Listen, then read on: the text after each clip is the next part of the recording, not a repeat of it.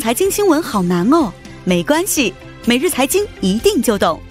带给你最简单、最有价值的财经资讯。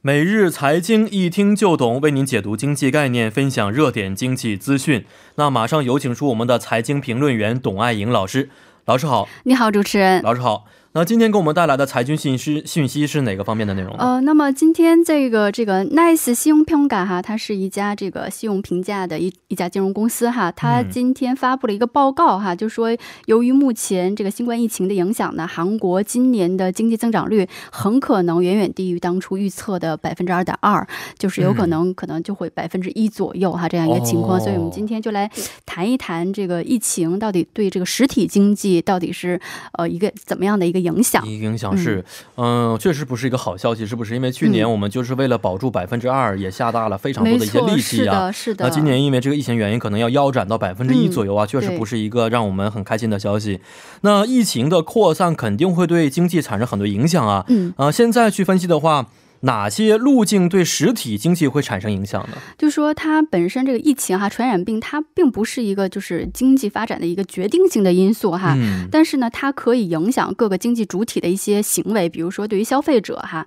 那么由于这个呃这个疫情呢对经济实体经济的影响，目前还是主要体现在一个内需上面。嗯嗯，比如说，这个我们说这个韩国的服务业，它是在经济增长中占比比较高是的的一个嗯这个行业啊。那么由于疫情的扩散呢，人们可能就是不愿意出行，或者是在外边就餐，都嗯会嗯这个频率都会有所这个下降。是所以一些这个酒店业呀、免税店哈、电影院、餐饮服务哈，这个需求都会出现大幅的一个萎缩哈，嗯嗯所以导致这些行业出现一个业绩的下滑。那么这是消费层面的。嗯嗯，那么另外一个就是生产层面的，那么主要代表性的，比如说制造业，比如说汽车行业、零部件行业哈、炼油、石化、建筑，那么这些行业呢，很有可能就是因为疫情的扩散而出现这个停停工或者中断生产哈、嗯嗯那么这会导致这个生产供应方面的一个下滑。哦，那么，如果这个疫情呢在短期能够控制住的话呢，那么可能它这个影响可能会限制在这些主要直接受害的这些行业嗯嗯范围之内。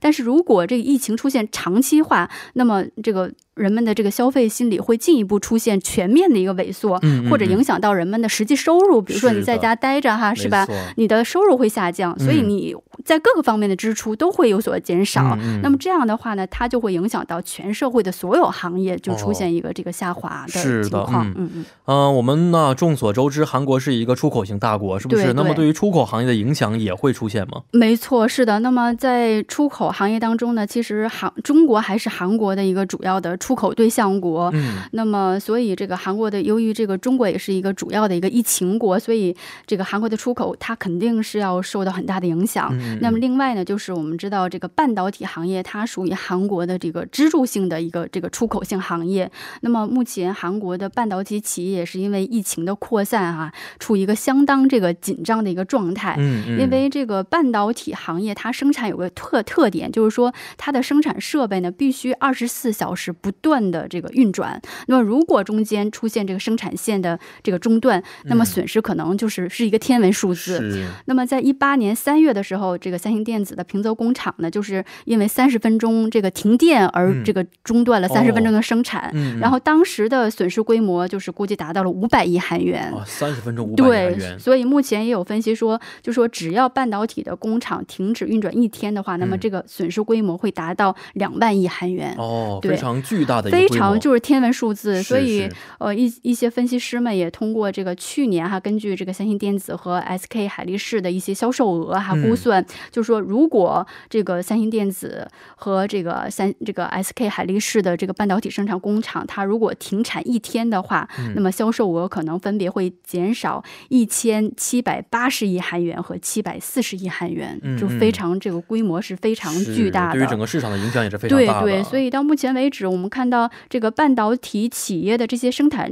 设施呢，还没有因为这个出现这个确诊病例啊，而嗯而出现这个停工的一个中断的事态发生。然后前几天有这个三星工厂出现了这个疑似病例，是的然后目前也是、呃检测为阴性哈。嗯嗯，所以目前还没有停产，但是呃，我们看到半导体工厂目前也是相相当紧张的一个状态哈，是是是所以也嗯进行着非常高强度的一个防控措施。是的，嗯，其实韩国在这个之前也经历过零三年的非典情况，以及对嗯二零一五年的中东呼吸综合征的一个情况，是对不是？对对。当时对于韩国经济的影响有多大呢？那么当时呢，就是我们看到，呃，韩国的经济增长率呢，都是因为疫情哈，比前一年有所下降。比如说嗯一五年这个 MERS 的时候，韩国的经济增长率是呃百分之二点八嗯，那么比前前一年一四年是百分之三点二，还是下跌了，还是下降了这个几个百分点，是嗯吧？那么就是分析师们都估估测哈，这次新冠疫情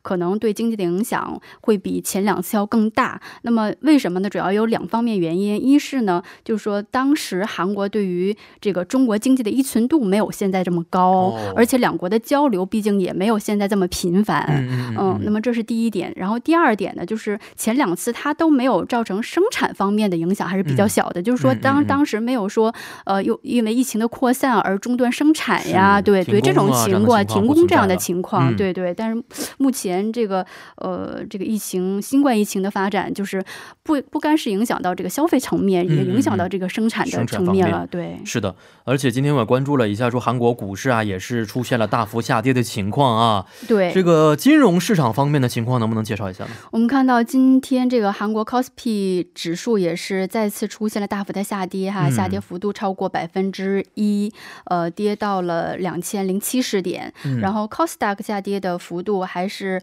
呃比 KOSPI 要稍微这个强一些哈，下跌了百分之零点三五，报收在六百三十五点。那么我们看到目前也是外国投资者是出现了这个持续的抛售哈，是就是大抛这个韩国股市，所以这个抛售的这个呃总量规模哈也是创下了六年零八个月以来的一个这个抛售的记录吧哈，所以目前也是这个韩国股市下跌的一个主要的推手了。嗯那么嗯从嗯行业来看呢，呃，电子行业、电力、天然气以及制造业的这个下跌幅度还是比较大的。嗯，嗯，是老师刚才说到说，嗯现在股市啊、很多来自外国的投资者在进行大幅度的抛售，是不是？嗯对这是不是也导致现在韩国股市急剧下跌的因素之一呢？没错，没错，因为我们知道这个韩国股市它是比较开放的，所以嗯就是整个股市的一个涨跌受到外国投资者的这个操作的影响是相哦当大的。然后我们看到今天这个外国投资者呢，也是在韩国股市抛售了大概这个八千多亿的一个这个股票呃规模嗯规模。然后我们看到就今天的这个外国投资者净卖出的规模也是一三年六月以来哈，是六年零八个月以来的一个最大的规模。嗯嗯嗯，然后，另外还有就是说，韩国股市的涨跌呢，它和美股的相关性是比较大的。哦、我们看到昨天这个美股收盘也是出现了大幅的下跌，而且嗯跌幅比韩韩股还要大哈，所以影响指到韩国这边的一啊些没错股没市情错，况是了。的，是的的，那这个情况其实我们也是非常心痛的，希望早日能够战胜疫情，同时迎来经济恢复的一天，是吧？嗯，好，今天也是非常的感谢董老师啊，咱们明天再见。嗯，再见。嗯，再见。那稍后呢，将会由播报员连夜为您送上二十八分在韩生活实时消息。